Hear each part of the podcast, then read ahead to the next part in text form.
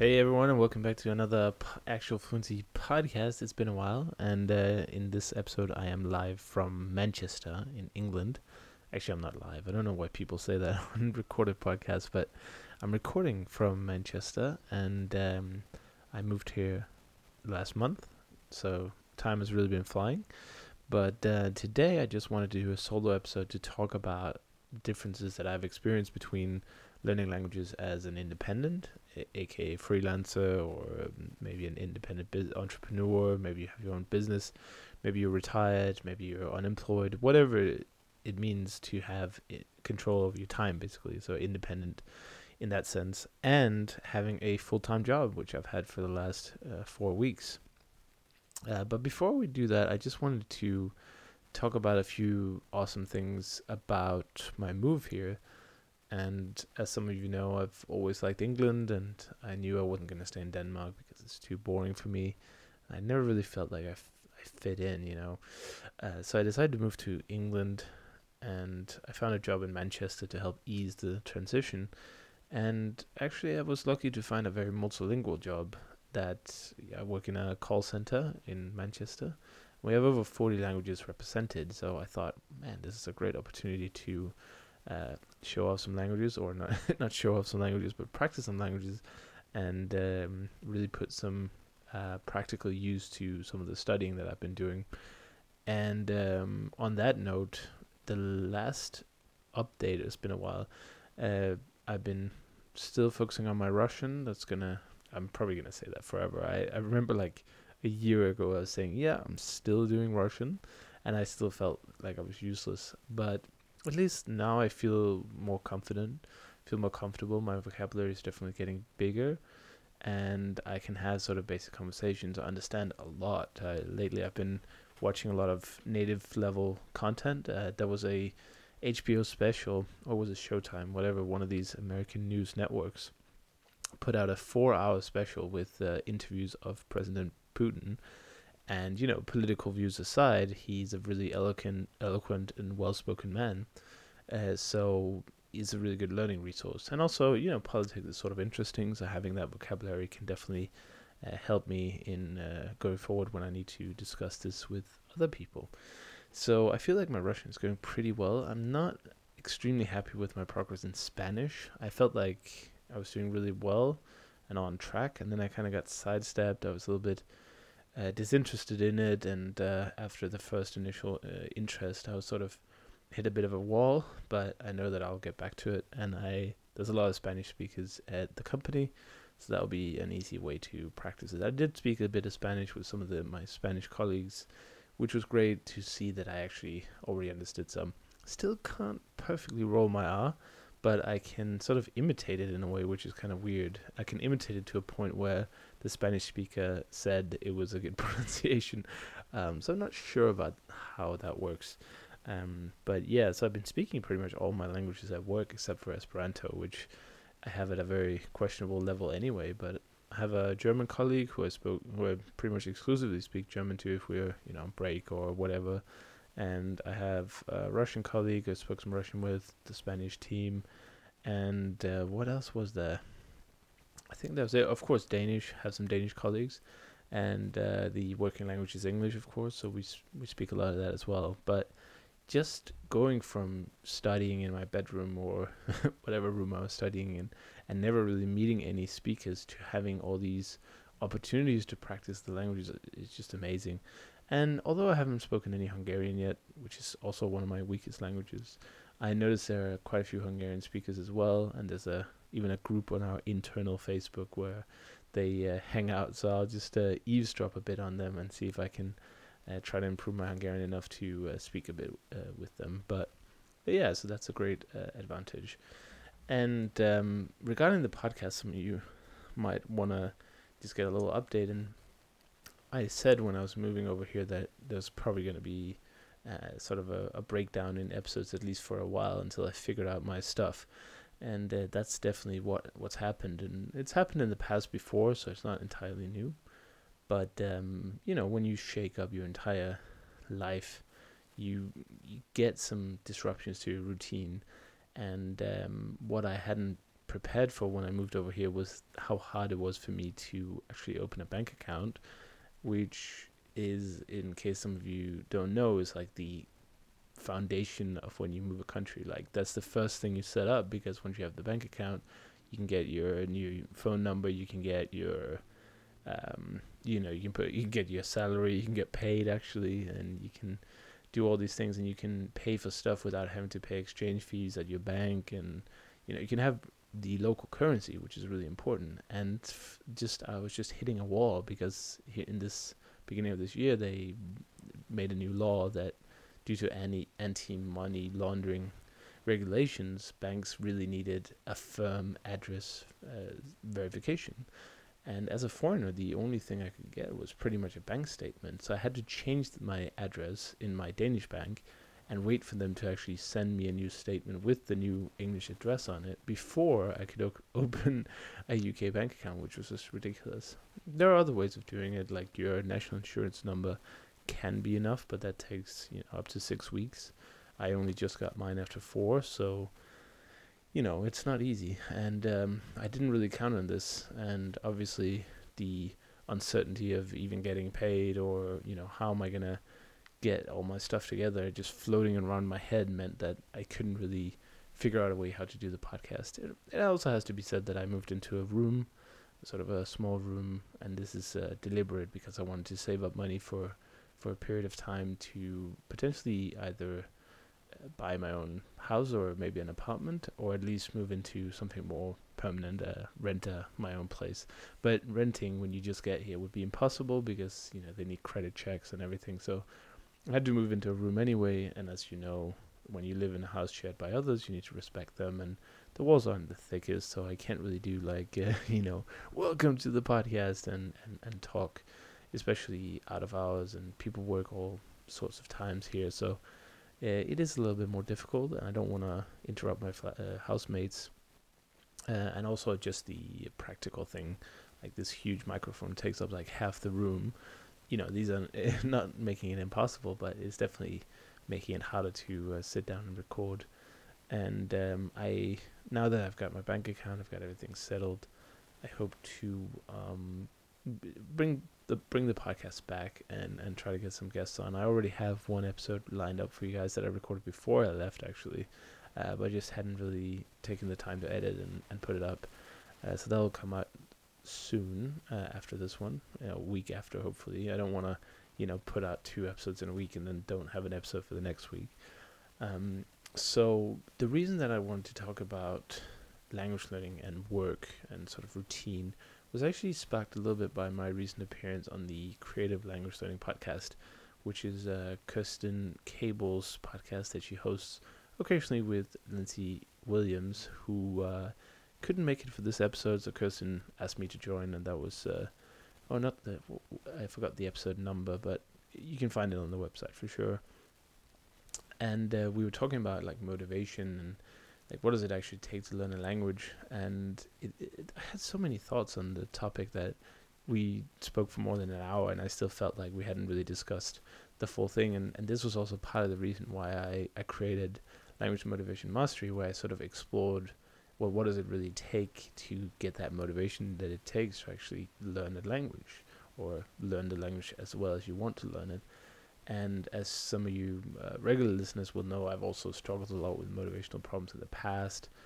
Definitely before I started Actual Fluency, it was just a struggle to do anything productive. So I've come a long way on this topic, but I still feel like there's a lot to be said and talked about. So it's just going to be me today talking about this experience as a sort of new to the working environment, because I haven't had a job and done language learning ever, because when I found out about the polyglot movement, I was in uni, so that's kind of different, and halfway through my last few years I got a job that was sort of freelance, sort of flexible, and from home or from anywhere, so I never really had that fixed routine whilst being a language learner, so I couldn't really comment on that. What I told people was, and this is just advice that wasn't really tested by me, but I got it from other people who had busy lives, said, you know, squeeze it in where you can, try to have the fixed times, fixed routines, and really take advantage of stuff like commutes or chores or anything where you can put in like a podcast or any kind of training. That will be really beneficial. But now that I've tried it myself, I feel like I can really talk about the difference, because there is a big difference. It's not all, you know, good or bad. There's definitely advantages as well, but I'm going to get into that just now. So what are the advantages as a language learner to having a fixed routine or like a full-time job or, you know, something that dictates how you spend your time?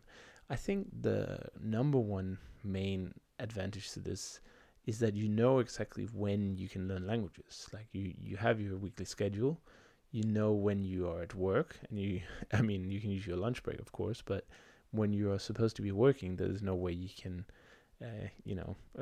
actually do language learning. So that's a really big advantage for me. And the other advantage that I've found is that having colleagues or practical chances to use the language has really made it more realistic for me, and it's not just theoretical learning.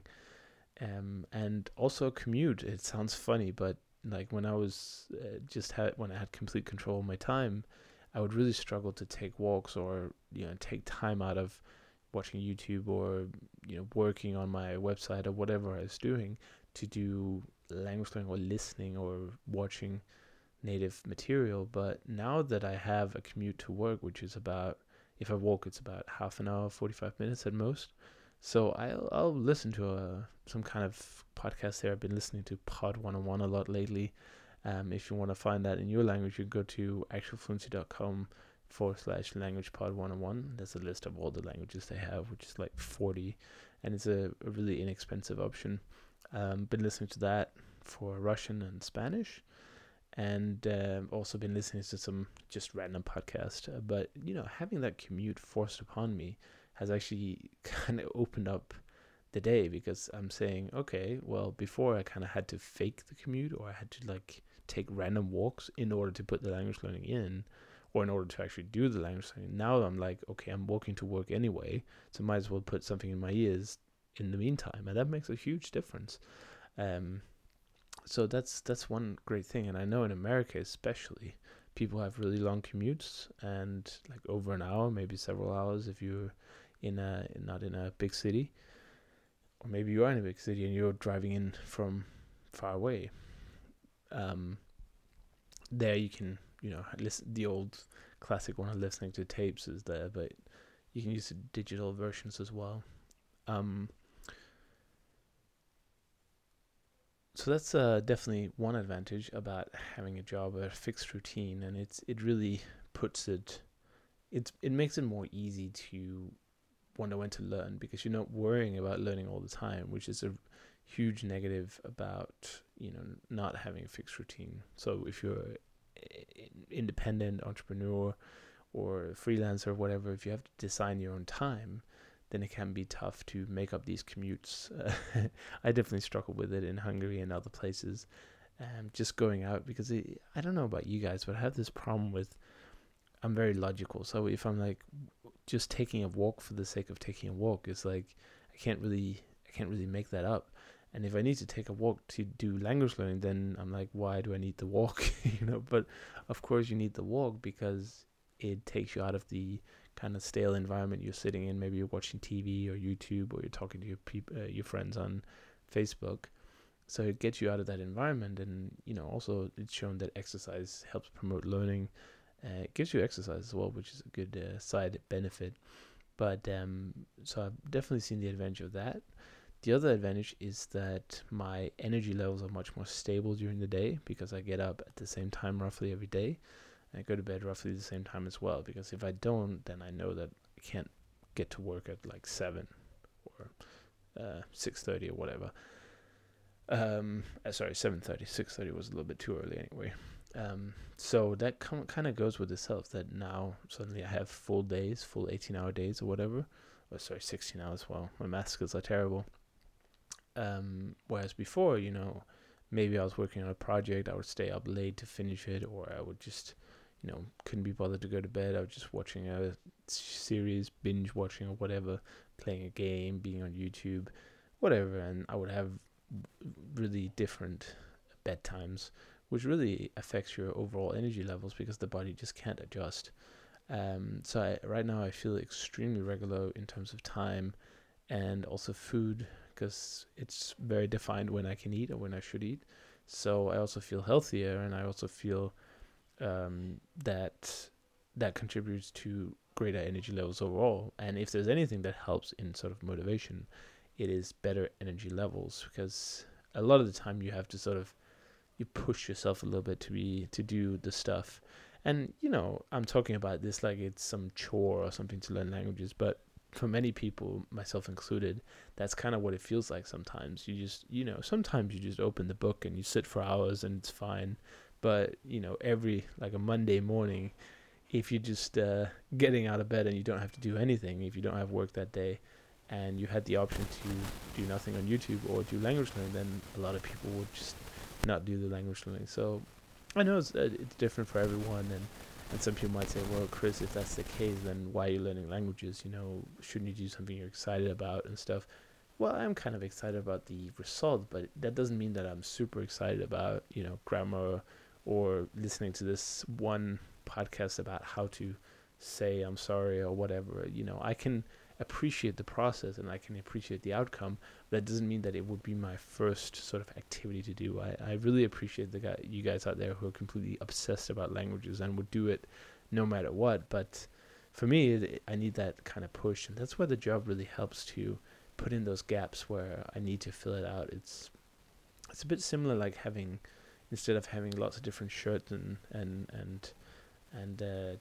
trousers or pants if you're from the US, you know, you reduce the decision fatigue. Like, should I learn languages now, or should I watch YouTube? Should I go eat, or should I this and that? So in that sense, I've been extremely positive about the having a job. Now, it's not all fun and games. It's not all good. Some of the problems with having a job when you want to learn languages is that if you work, let's say, 8 hours a day, and you have to get there a little bit before, you have a break added, and you have a commute home as well, there's not that much time left in the day. And if you have a family you need to take care of, a house or a flat or an apartment or whatever, then there's just not that much time. And I would say that's probably the biggest problem for most full-time or even people who work more than full-time workers, is that there's just not that much actual time left in the day. And for me right now, it's not a problem because I don't have any sort of people depending on me. I don't have a huge house. The house I live in, you know, shared, so I just have my own room to take care of, and there's nobody else coming into this room, so they don't mind that it looks like a mess like right now. But I try to do my best anyway. So for that, I would go back to what I said earlier in the episode, is simply add time where you can. And that means, are you doing anything where you could be listening to a podcast? Are you you know, do you have a lunch break? You could use on a coffee break Spanish, for instance, or coffee break the other languages are designed for something like a 20-minute lunch break where you can just listen to it and while you eat, because you're not doing anything anyway. So you might as well just put in some language learning where you can. And, of course, the sort of extreme way to add time is to get up earlier or go to bed later, and that it's hard for many people. I know myself, I'm not a morning person at all, but I know the times that I have gotten up to do languages, that's the first thing. It's a good feeling to get it over with, and it starts the day off really well. It starts you off on the right foot, as they say. It's a really awesome feeling. And, you know, they say you learn more in the morning. I don't entirely know how or why, but maybe it's something like when we were fighting the dinosaurs or whatever, if we were awoken, whatever information came right away is something that will be very important. Like, if I don't run now, this dinosaur is going to kill me or eat me or whatever. And if I don't do this now, I don't know, I'm just guessing. But the point is, as the day progresses, you have less and less energy, and you have less willpower, so you're not likely to work hard on your languages. And, well, this is different for many people, of course. Some people really like the evening. Some people are night owls. I think I'm probably mostly a night owl, but I can adapt. I don't know what the term for somebody who can do both is. And then you have the people who are really excited about mornings and, early birds. And I've never been one, so I don't know how that feels, but I know that time is a wonderful time to sit in peace and quiet and work on your language skills. So what I wanted to do with this episode is just to encourage you not to despair, because there is a bit of a trend online right now that the people you see with great language learning results are people who do nothing but that. It's because they're retired, or because they run some kind of online business, or because they're freelance interpreters, or they do something that means they can have complete control of their time, or at least, on paper, it seems like they have a lot of freedom and flexibility. But to be honest, freedom comes at a huge cost, because I remember when I was working in Budapest and I was just working on my own stuff, like actual fluency related stuff. And, if you have the whole week to allocate to learning languages, you quickly get into this like, oh, I'll do it in an hour, or I'll do it in 2 hours, or I'll do it this evening, or I'll do it before I go to bed, or wait, I'll do it this morning. Okay, I'll do it tomorrow. You just keep pushing it back because you feel like you have infinite space of where to put it. And this goes back to the suggestion that it's a good idea to do something regularly. And I would say count each day as a day. And for me right now, what I try to do is I'm working pretty hard on a new app called Linguist. It's I was introduced to it in the Polyglot gathering in Slovakia, which was great, by the way. And if I met you there, awesome. I had a really good time. I totally forgot about that in the intro, but it was an amazing time as per usual. I think they did a fantastic job organizing it. I mean, these were obviously the people organizing it were not beginners by any means, but it was their first time organizing the gathering in Slovakia, and it was the first time, with this venue, with the people, with everything, and they had over 400 people there. So it was quite an amazing event. Flawless, I will say, almost, and I had a great time there. So if you're thinking about going to the Polyglot gathering and you're in doubt, go. It's an amazing event. But I forgot what I was on about. I wanted to just say, I think I was talking about encouraging, if you have a full-time job or something and you're looking at somebody like, Benny Lewis, who has done a lot of video series on him just kind of traveling around and learning languages at the same time. There are other people like this, and they can be very inspirational and they can be very motivational, but also sometimes it's the reality check hits that's like, yeah, it's good for Benny. He doesn't have to work, get up to work in his cubicle 40 hours a week, so he can just do it. But the fact of the matter, it's not a lot easier. I'm finding it just as easy now that I have a full-time job. Okay, I have a lot to worry about because of the bank account and all these things that weren't quite settled, and my finances have taken quite a strong hit because of the moving costs associated. But now that I'm settled in and ready, I'm sure that I will keep going with my usual routine because there is space for it. I have the morning commute, I have the evening commute as a minimum, and then I can add more if I wanted to. Like just before I go to bed, I also sometimes do a few cards. And the Linguist app is actually quite interesting.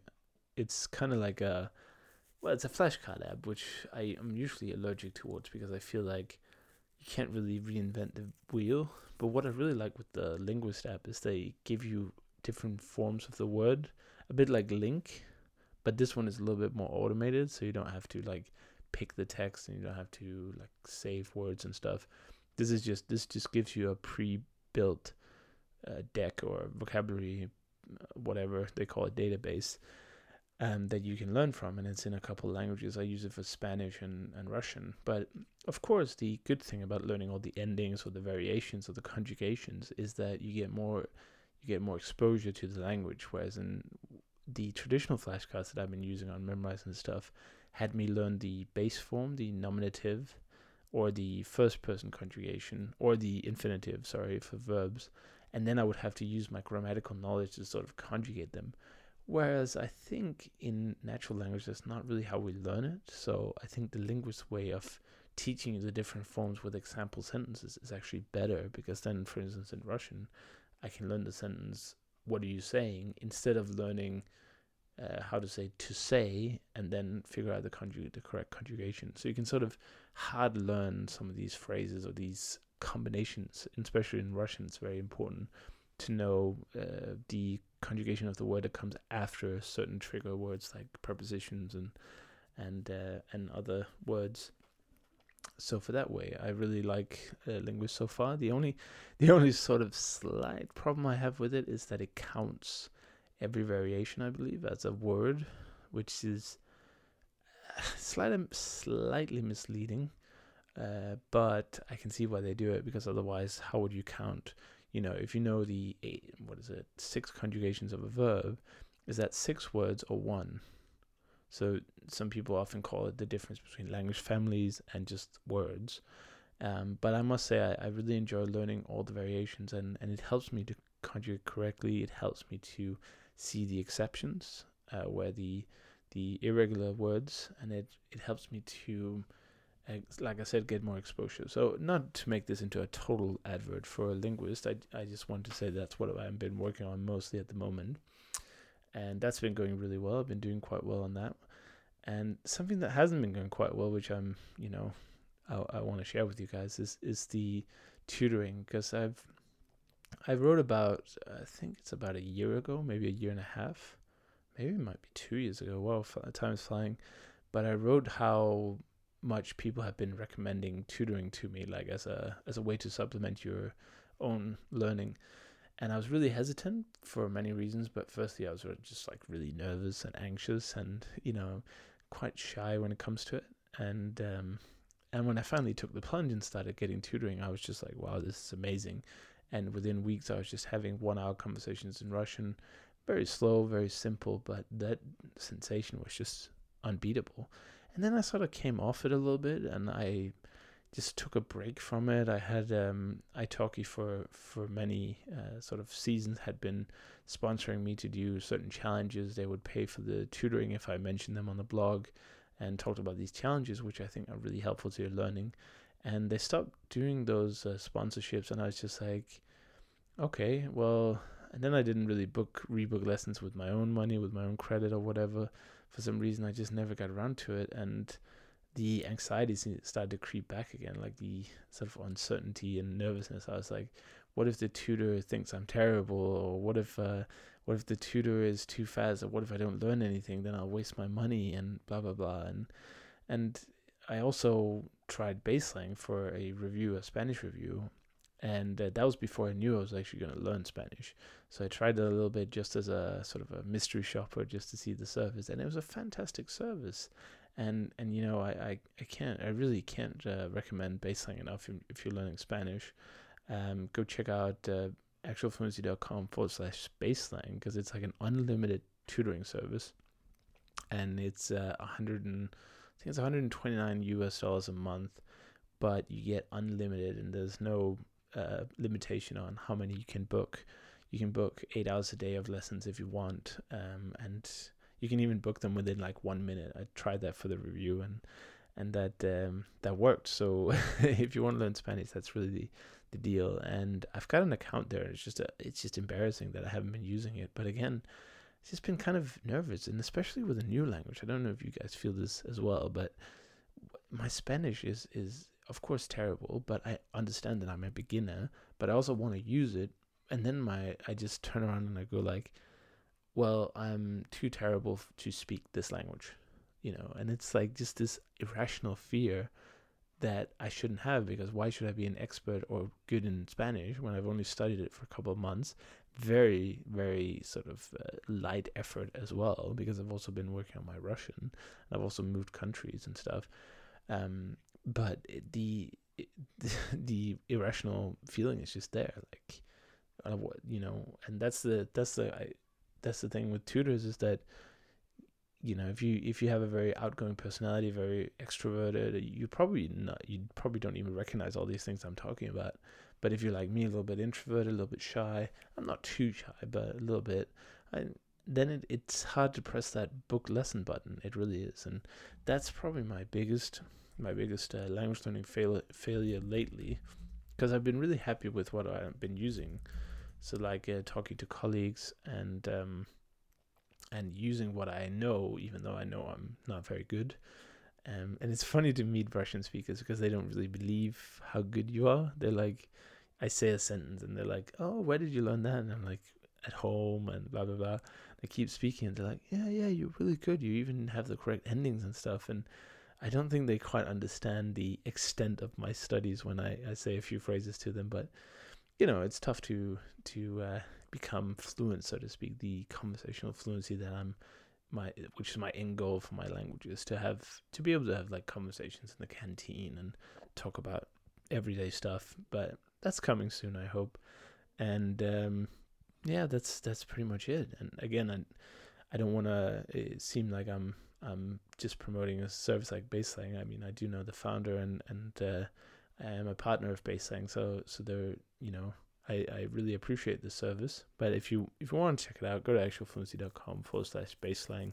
And if you do enjoy it, you know, the Actual Fluency website gets a little commission back that to help run the costs and, you know, support the ongoing development that's going on. And then I have lots of new exciting initiatives coming, especially if you're interested in learning Danish. I know I've been saying that a long time as well, but now I've got a lot closer, and as soon as I settle down a little bit more, I will begin producing some interesting content for Danish learners, because I feel like, I don't know if it's some kind of moral duty or whatever, but I feel like I should be producing stuff for people who want to learn my language, because there's not that much Danish content out there, and most of it's quite terrible, and I just feel like that's my superpower, so I'll probably create like a small podcast where I speak some phrases every day or maybe once a week or something, put up some interesting episodes. And for Actual Fluency, I just want to keep reviewing all the language learning methods. Like, I expect to put out a review of the Linguist app, a complete review showing it, and I want to keep doing book reviews and stuff. I just ordered the Russian tutor book from Teach Yourself, which is supposed to be for upper beginner and lower intermediate, which I think my Russian level is pretty much spot on. So I'm very excited about how that can help me continue.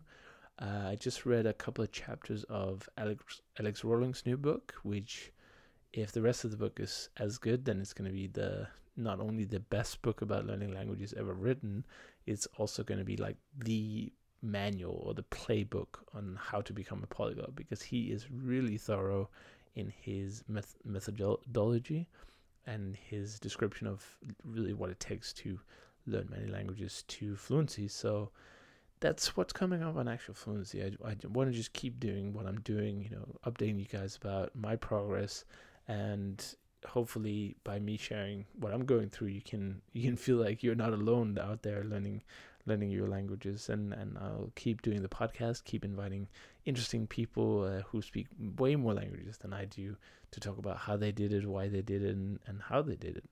Did I say how twice? Well, I guess how is really important. But yeah, so thank you for listening to this little ranty solo episode about learning languages with a full-time job, or, you know, when you don't have complete control of your time. Hope you found this somewhat useful. And in the end here, I just want to thank you all for your endless support. And I want to thank you for your emails you send me. I really appreciate them.